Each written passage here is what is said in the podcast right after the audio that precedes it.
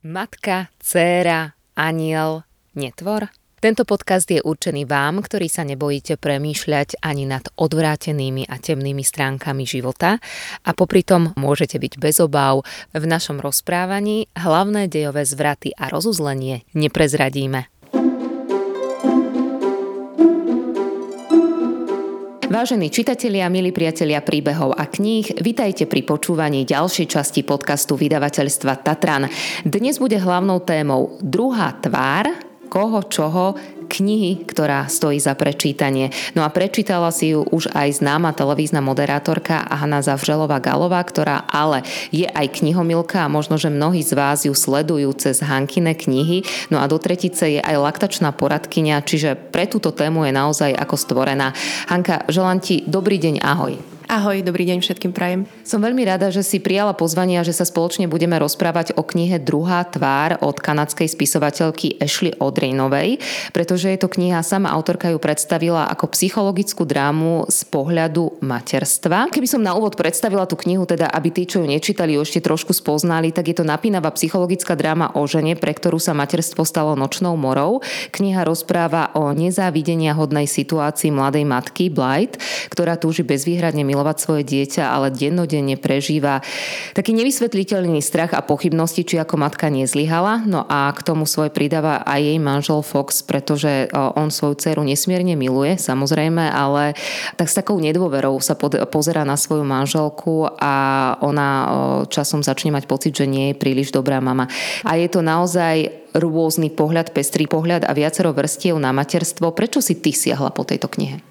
Pre mňa asi práve tá téma materstva bola taká najsilnejšia, pretože to je niečo, čím ja 8 rokov žijem. Ja sa zase netvárim ani sa nemienim hambiť za to, že to vnímam tak, že mne naozaj moje deti ohromne zmenili život, hodnoty, všetko som za ne nesmierne vďačná. A preto vlastne všetko, čo sa zaoberá materstvom a hlavne možno tými, ani neodvrátenými, ale tými stránkami, o ktorých nehovoríme, ale ktoré tam pre mnohé ženy a matky môžu byť, je zaujímavé. Takže som ani neváhala. Čo si si povedala po prečítaní tejto knihy? Aký si z nej mala pocit? Mne bolo z tejto knihy po prečítaní e, smutno, no mňa táto kniha bolela vo viacerých rovinách, napriek tomu, že je naozaj vynikajúca a absolútne neľutujem, že som ju čítala a odporúčala by som ju rozhodne čítať ďalej. Ale naozaj tie mnohé témy, ktoré tam autorka otvára a naozaj tá bolesť, ktorú tam opisuje z hľadiska tej rozprávačky bola pre mňa chvíľami až taká hmatateľná, veľmi som to s ňou prežívala. Teda som cítila z viacerých pohľadov, či už ako mami, ale aj ako úplne normálne empatickej ženy, ale aj z pohľadu práve tej laktačnej poradkyne naozaj taký veľký smútok nad tým, ako sa jej to tam celé udialo.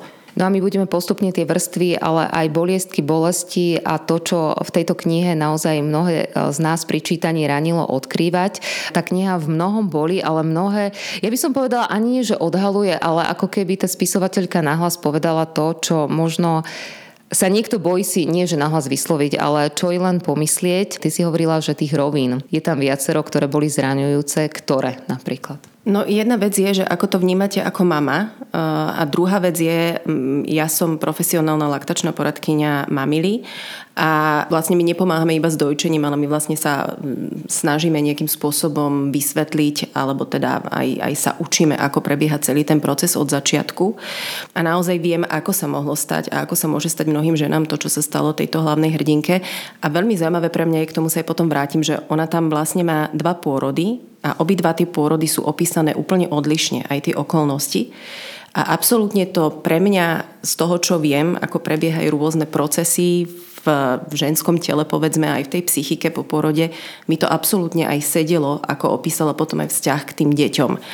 Takže mňa to zasahovalo aj z hľadiska toho, že keď som čítala kde sa to pokazilo a bolo mi jasné, čo sa tam asi pokazilo a veľmi by ma zaujímalo, či táto autorka aj, aj pozná tento, tieto mechanizmy, pretože naozaj ich opísala tak ako keby, aj keď ich tam nevysvetľovala, tak ako keby ich poznala, ako keby vedela, že čo s čím súvisí. A, a bolelo ma to veľmi, keď som potom videla, s čím ona nejakým spôsobom tam bojovala, ja sa priznam, moja osobná materská skúsenosť bola taká, že moje prvé dieťa, tam to bolo úplne všetko prekrásne, úžasné a keď som mala potom druhé dieťa a vravela som si, že už ma vôbec nič nemôže prekvapiť, tak odrazu dopadla na mňa tá realita napriek tomu, že opäť ten štart, pôrod, všetko bolo úplne ideálne. Ale nikto ma nepripravil na to, aké to bude neuveriteľne náročné, keď už teda jedno takéto menšie dieťa tam je a človek sa nemôže oddať úplne iba tomu druhému bábetku, ktoré prišlo. Takže ja som, hovorím, v mnohom som mi rozumela, aj keď teda som až, až, až tak extrémne negatívne pocity nemala, ako mala ona. Bolo to pre mňa z každej tejto teda roviny nesmierne silný zážitok a absolútne som s ňou cítila, veľmi som si priala nejakým spôsobom jej pomôcť a zároveň som vedela, že nemôžem ani len preto, že to je knižná hrdinka. Takže bola to teda celkom taká emocionálna jazda. Pre mňa je tá kniha napísaná veľmi zaujímavo a putavo a pritom je to debut tejto autorky, že je to jej prvá kniha a hneď som tiež zistovala, do akej miery to môže mať prežité a zažité a zaujalo ma, keď som si prečítala, že ona tú knihu knihu začala písať, keď jej syn mal pol roka a materstvo aj písanie pre ňu znamenalo taký nejaký nový začiatok všetkého, ale zároveň dodala, že obe vníma ako veľké potešenie a privilegium a niekoľkokrát aj v tom doslove, lebo žena, ktorá napíše takúto knihu, tak tí, čo ju čítajú, už v tej mysli tak riešia. Čo tá žena musela zažiť, keď napísala takúto knihu. Pritom ďakovala svokrovcom, rodičom, úžasným deťom. Je to mama ktorá si užíva materstvo a napriek tomu ja som jej verila každú jednu tú vetu, ktorú v tej knihe opísala a mala som z nej pocit, že ju naozaj buď zažila ona, alebo vedela nádherne pochopiť tú ženu, čo prežíva potom, ako sa stane matkou. Aký si ty mala pocit po prečítaní tejto knihy a možno aj e, z hľadiska toho, že si knihomilka, lebo ja som čakala niečo také prvoplánové, že to bude o tom, ako nejaká žena sa bude stiažovať, aké je materstvo ťažké. A pre mňa to bolo veľmi príjemné prekvapenie. Pre mňa tá kniha vôbec nebola taká prvoplánová.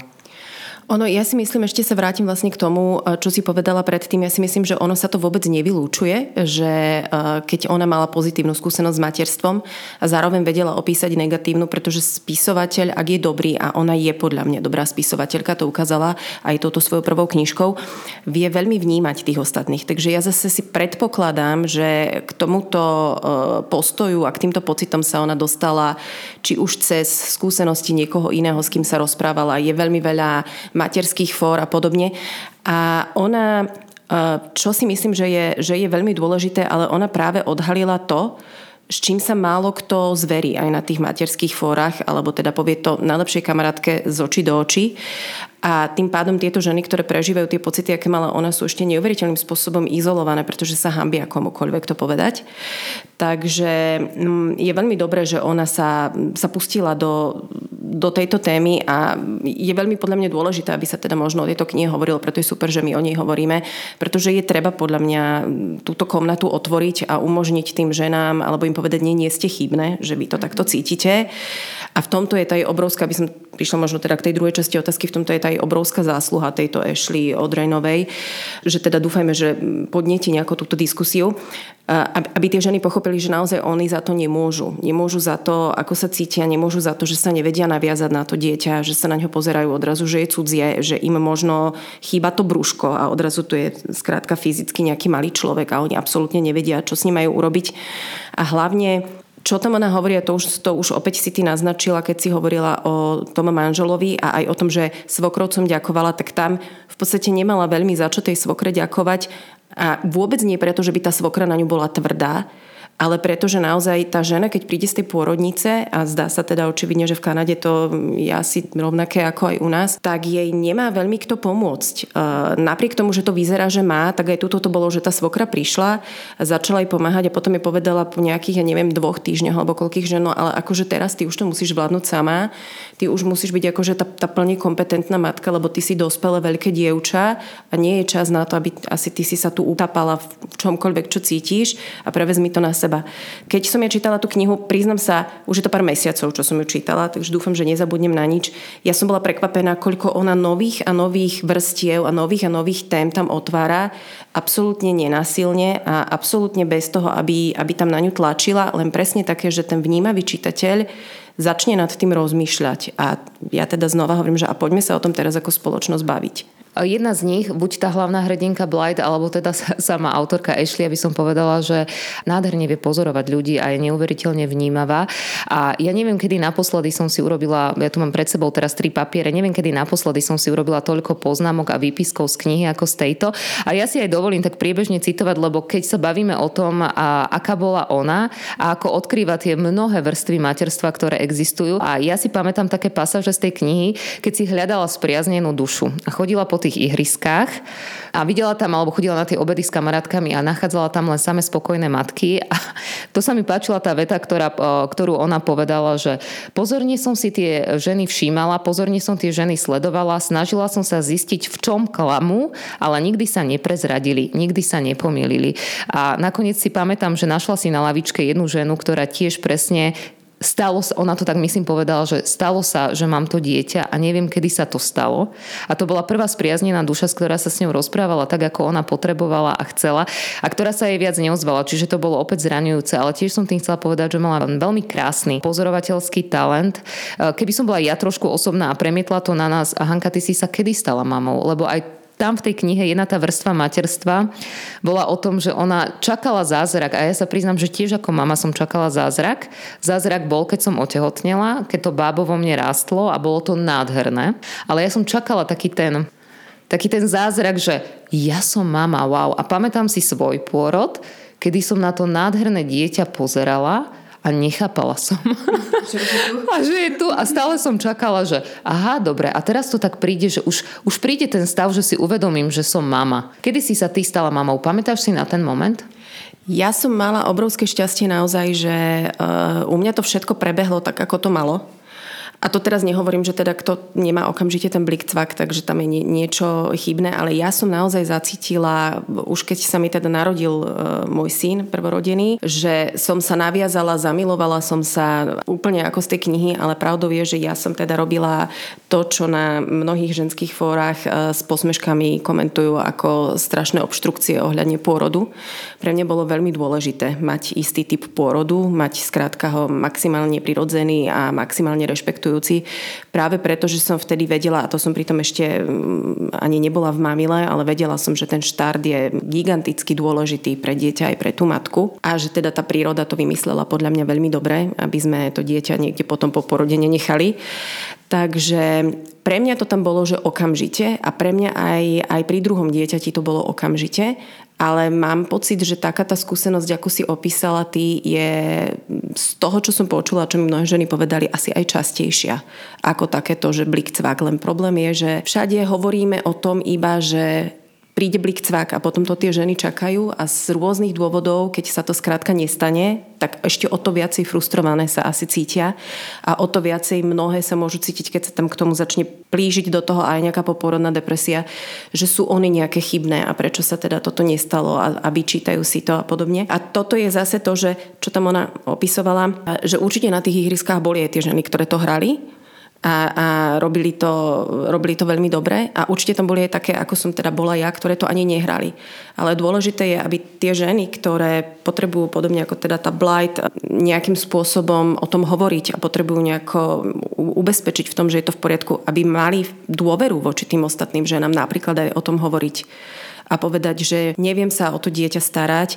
A inak ja som mala inak moment, napriek tomu, že ja som tam mala takéto úžasné napojenie sa, tak my keď sme prišli z nemocnice, tak ja som prvé dva večery, mne tam syn plakal a ja som absolútne akože pozerala na ňo napriek tomu, že som mu veľmi chcela pomôcť, ja som sa cítila ako totálne neschopná, pretože som mu nevedela pomôcť. Mňa to nikto nenaučil v tej pôrodnici, že by mi povedal také niečo, že zoberte to dieťa do naručia robte s ním nejaké rytmické pohyby alebo čokoľvek, prihovárajte sa mu pokojne a podobne. Skôr všetci riešili to, že neviem, že či mu majú dať cumel, alebo či mám ja dostatočne dobré mlieko, alebo čo ja viem. Takže tiež som za, zažila ten moment takej tej, že som najhoršia matka na svete, pretože mi tu dieťa plače, ja neviem, čo s ním mám robiť. A ja som mala vtedy šťastie, že teda som mala veľmi dobrú susedu, ktorá prišla ho do toho náručia, vzala, ho upokojila a ukázala mi, že je to vlastne úplne jednoduché.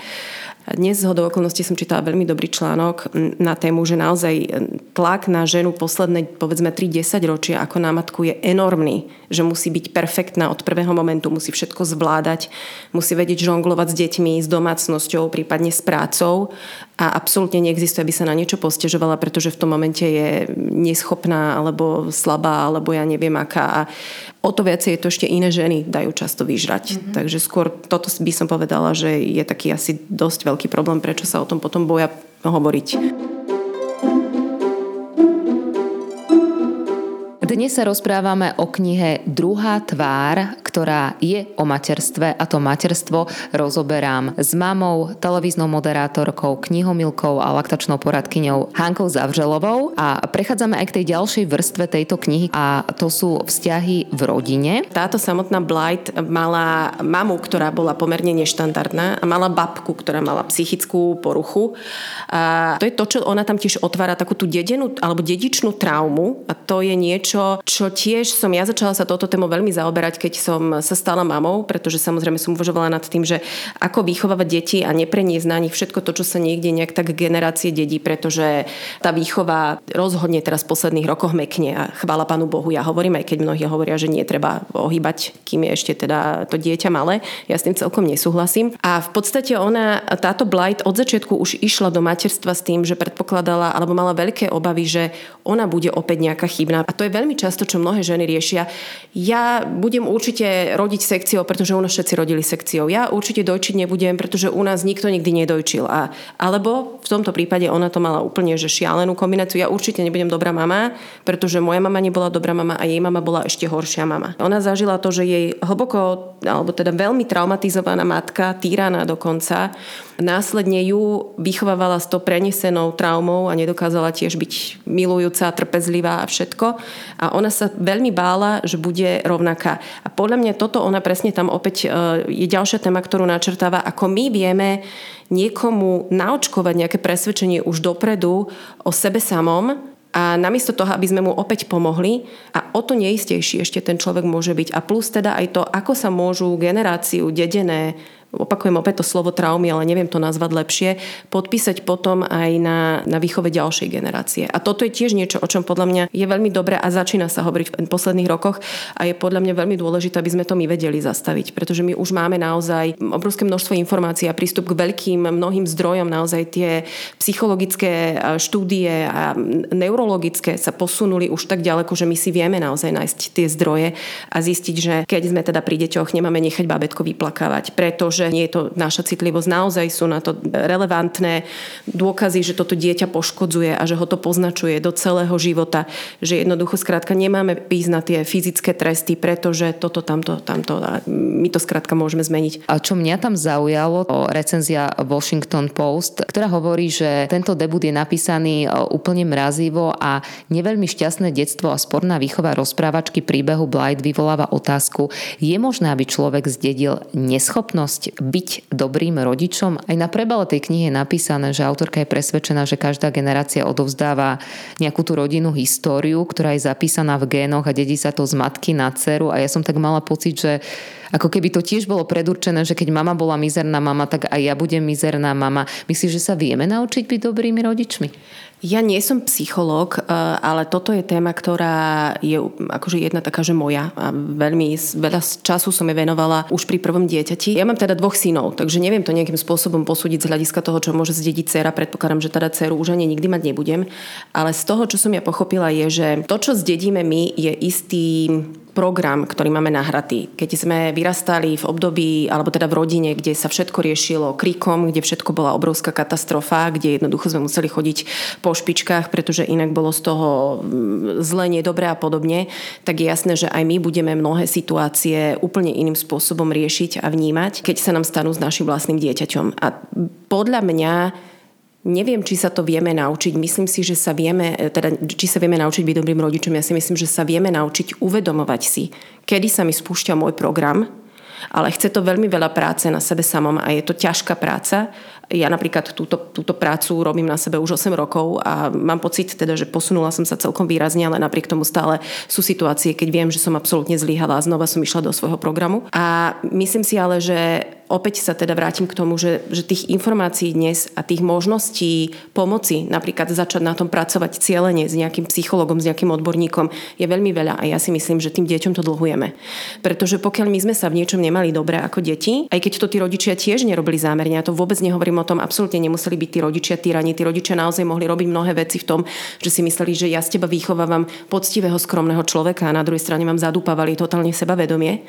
A pokiaľ sme si my miliónkrát ako deti povedali, že nikdy toto ako matka robiť nebudem svojim deťom, prečo sa nám potom stane, že odrazu sa ocitneme, že sa týčime nad tým malým dieťaťom a hovoríme presne to isté, čo sme počuli kedysi my a čo nás zraňovalo.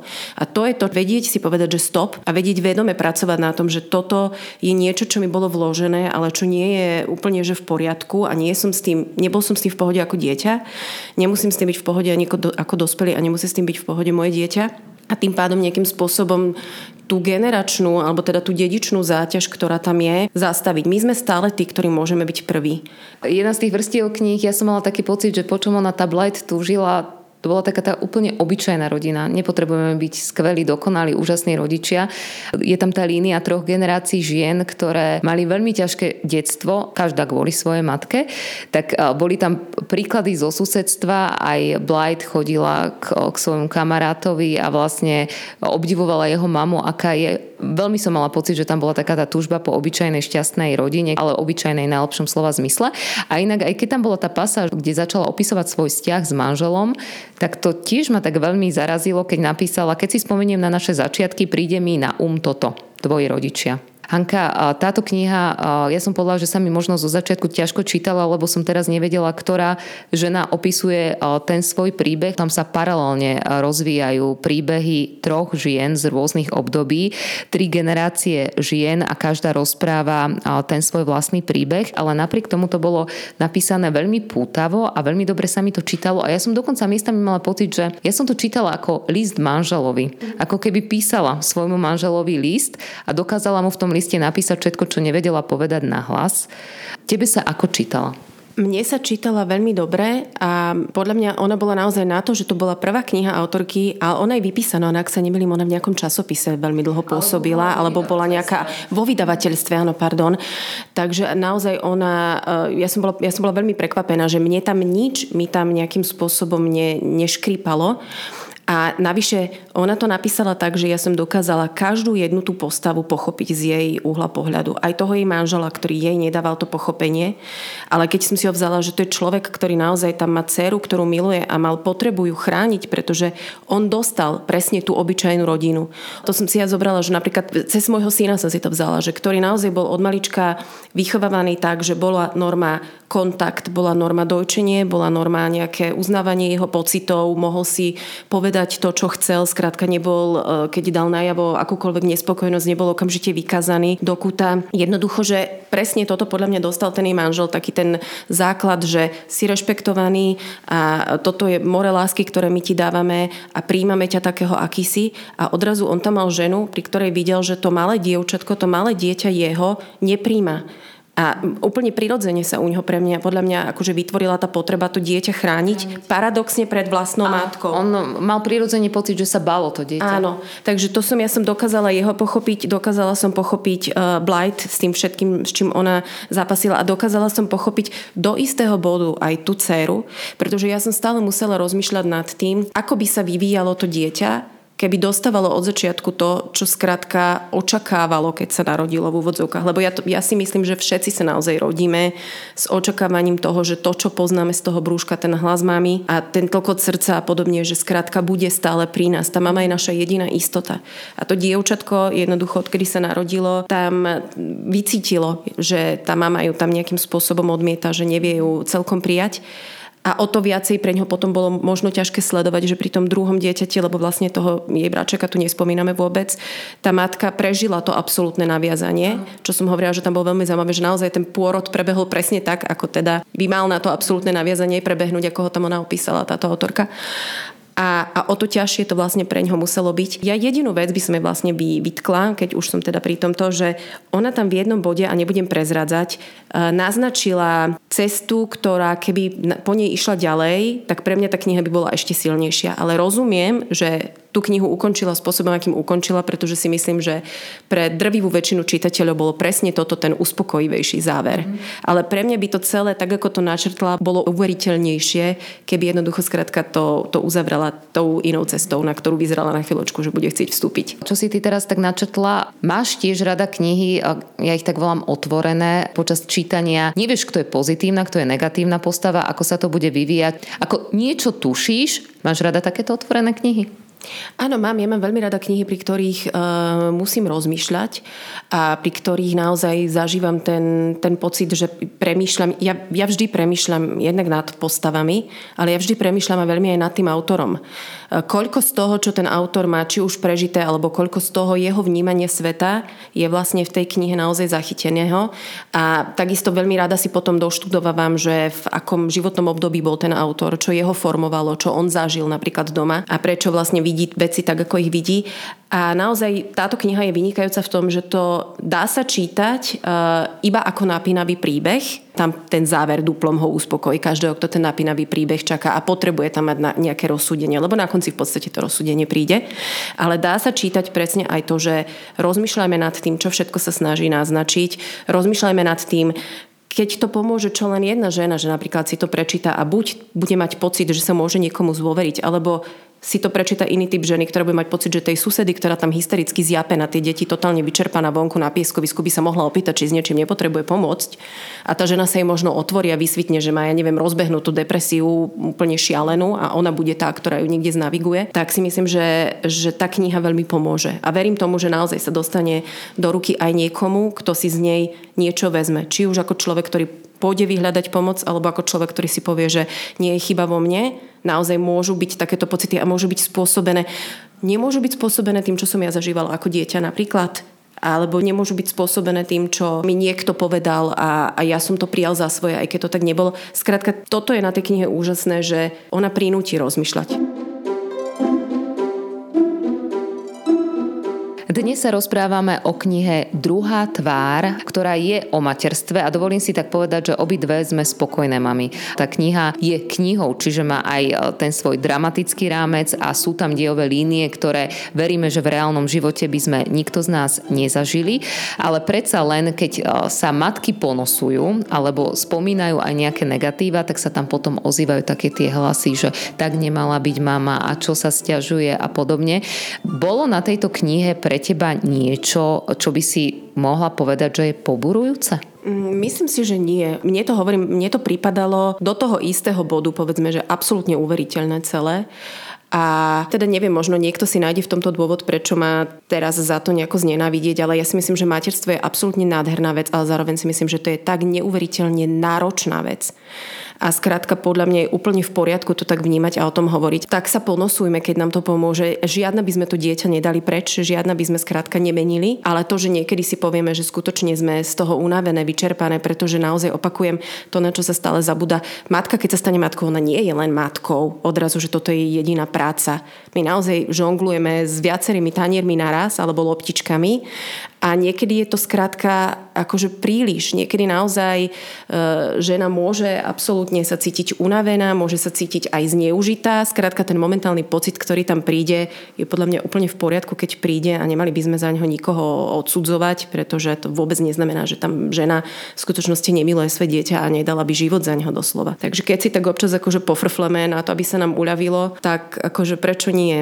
Hovorím, nádherná vec, ale netvarme sa, že nie je náročná. Je náročná náročná, už nikdy nie je tá mama sama a v podstate v každom tom veku jej prinesie ten život nejakú novú skúšku alebo povedzme nejakú, nejakú novú vec, ktorú sa musí naučiť zvládať Blight v tejto knihe, alebo teda samotná autorka otvára mnoho z takých tých tém. Oni už ani nie sú tabuizované, len sú to témy, o ktorých nehovoríme. A pri Blight si e, koniec koncov pamätám, bola tam tá jedna pasáž, kde premyšľala nad tým, že pas mám, videla letenky do celého sveta a hovorí, že Veď ja sa môžem zbaliť a zdrhnúť a nechať ich tu. Mňa zaujala táto stránka, ona tá Blight a autorka tejto knihy išli aj do týchto temných stránok materstva. Ja si myslím, že, že takéto pozeranie leteniek alebo uvažovanie nad tým, že a čo by sa stalo, keby som sa vyparila na pár dní, ja si naozaj nemyslím, že to je taká úplne nezvyčajná myšlienka a myslím si ale, že vôbec nemusí znamenať, že tá žena naozaj je schopná sa zdvihnúť a odísť preč. Veľmi veľa máme kadejakých podľa mňa vecí, ktoré nám prídu na um a na chvíľočku sa nám uľaví pri nich. Možno naozaj nám príde na um v úplne že ťažkej, vypetej situácii, keď už máme pocit, že sa všetko na nás rúca a príde tá sekundová úľava, že veď keby som chcela, tak jednoducho si kúpim tú letenku, sadnem na tú električku alebo skrátka čokoľvek, zavriem tie dvere. Ale to neznamená, že to teda tie ženy nutne urobia. A mne ešte prípadalo to, že povie to kamarátka kamarátke. Podľa mňa je strašne dôležité pokojne, nech si to tie kamarátky povedia. Ono niekedy naozaj stačí niečo iba povedať, že vypustiť z tých a povedať, že minule som mala taký ťažký deň, že normálne som si hovorila, že trestnem tými dverami a odídem preč, že ich tam nechám. A tá kamoška povie, ja no to poznám, to ja mám tak trikrát do týždňa. Hej? A vôbec to nemusí znamenať, že tie ženy sú schopné opustiť svoje deti, ale znamená to, že obidve skrátka vypustia takýmto spôsobom tú paru. Ja si napríklad pamätám, keď sme mali druhé dieťa a ja som zistila, aké to je šialene náročné, a rozprávala som sa s viacerými mojimi kamarátkami a hovorila som, že ja to absolútne nezvládam, ako že mám pocit, že sama, sama so sebou to nejako nezvládam, že som strašne unavená a, a ja som cítila napríklad veľmi ten vekový rozdiel, ktorý som mala, ale tak dobre, ja som začala rodiť relatívne neskoro. A mne vtedy povedali viaceré moje kamarátky, v podstate všetky, ktoré boli dvojmami, že no hej, no ten prvý rok ten bol úplne strašný, áno, a začali spomínať. A ja hovorím, a prečo ste mi to nepovedali ešte, keď som bola tehotná? No my sme ťa nechceli strašiť, hovorím, mňa by ste nestrašili, mne by sa práve, že nemala by som tak dlho, kým som ja to toto na vás vypustila, tak by som nemala pocit, že aká som ja strašná, že prečo vy všetky toto s gráciou zvládate niektoré tri deti a potom odrazu vlastne vysvetne, že no hej, ten prvý rok, vieš čo, kým sme sa zabehli, po všetky, ako naozaj, keď tak na tým spomínam, mám pocit, že všetky mi to povedali. Takže podľa mňa toto je, že buďme aspoň teda my kamarátky k sebe úplne v pohode, bez aby sme povedzme to napríklad s humorom, s úsmevom, s čímkoľvek.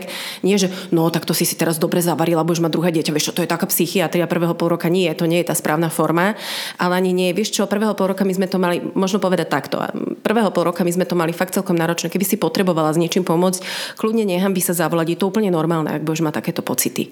Pre mňa je úplne tá kniha, že ona tak krásne, surovo, úprimne vie jednoducho opísať to, čo podľa mňa prežívame každá jedna z nás. To mám tiež takú krásnu myšlienku vypísanú. No a bola som takmer vo veku, keď sa ženy obávajú, že budú pre ostatných neviditeľné, že splynú so svojimi uvážlivými účesmi a praktickými kabátmi a asi som ešte nebola pripravená byť neviditeľnou. To je kniha, v ktorej človek vie nájsť to obrovské množstvo e, tých jednotlivých tém, len treba sa na to sústrediť.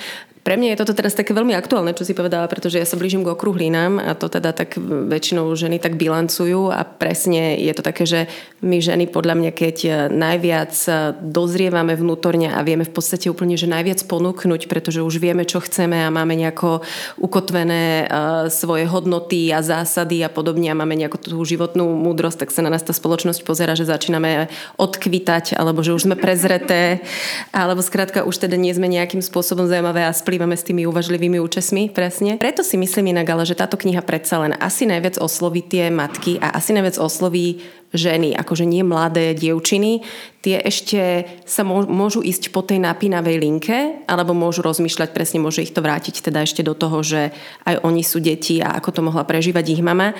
Ale úplne, že naplno si myslím, že to ocení naozaj žena, ktorá má už trošku niečo prežité a vie teda aj presne pochopiť túto vetu. Takto uzavrieme, uzatvára tento diel podcastu televízna moderátorka, ale okrem toho teda knihomilka, laktačná poradkyňa Hanka Zavželová. Hanka, veľmi pekne ďakujem za to, že si s nami zdieľala mnohé tieto pocity, ktoré si občas nechávame len pre seba a teda želám ti, aby si sa aj ako mama a vo všetkých tých svojich životných úlohách cítila vždy výborne a aby sa ti darilo. Ďakujem veľmi pekne. Ja teda tých pocitov, ako bolo počuť, mám obrovské množstvo. Pri tejto knihe špeciálne, takže ak tam niekde skáčem z myšlienky na myšlienku, tak sa všetkým ospravedlňujem, ale pevne verím, že sa bude dať z toho nejako vymotať. Milí priatelia príbehov a kníh, sme radi, že ste si vypočuli ďalšiu časť podcastu vydavateľstva Tatran. Aj tie predchádzajúce nájdete na stránke slovtatran.sk v sekcii podcast. A ak máte otázky, adresujte ich na infozavinač slovtatran.sk alebo sa ozvite cez sociálne siete.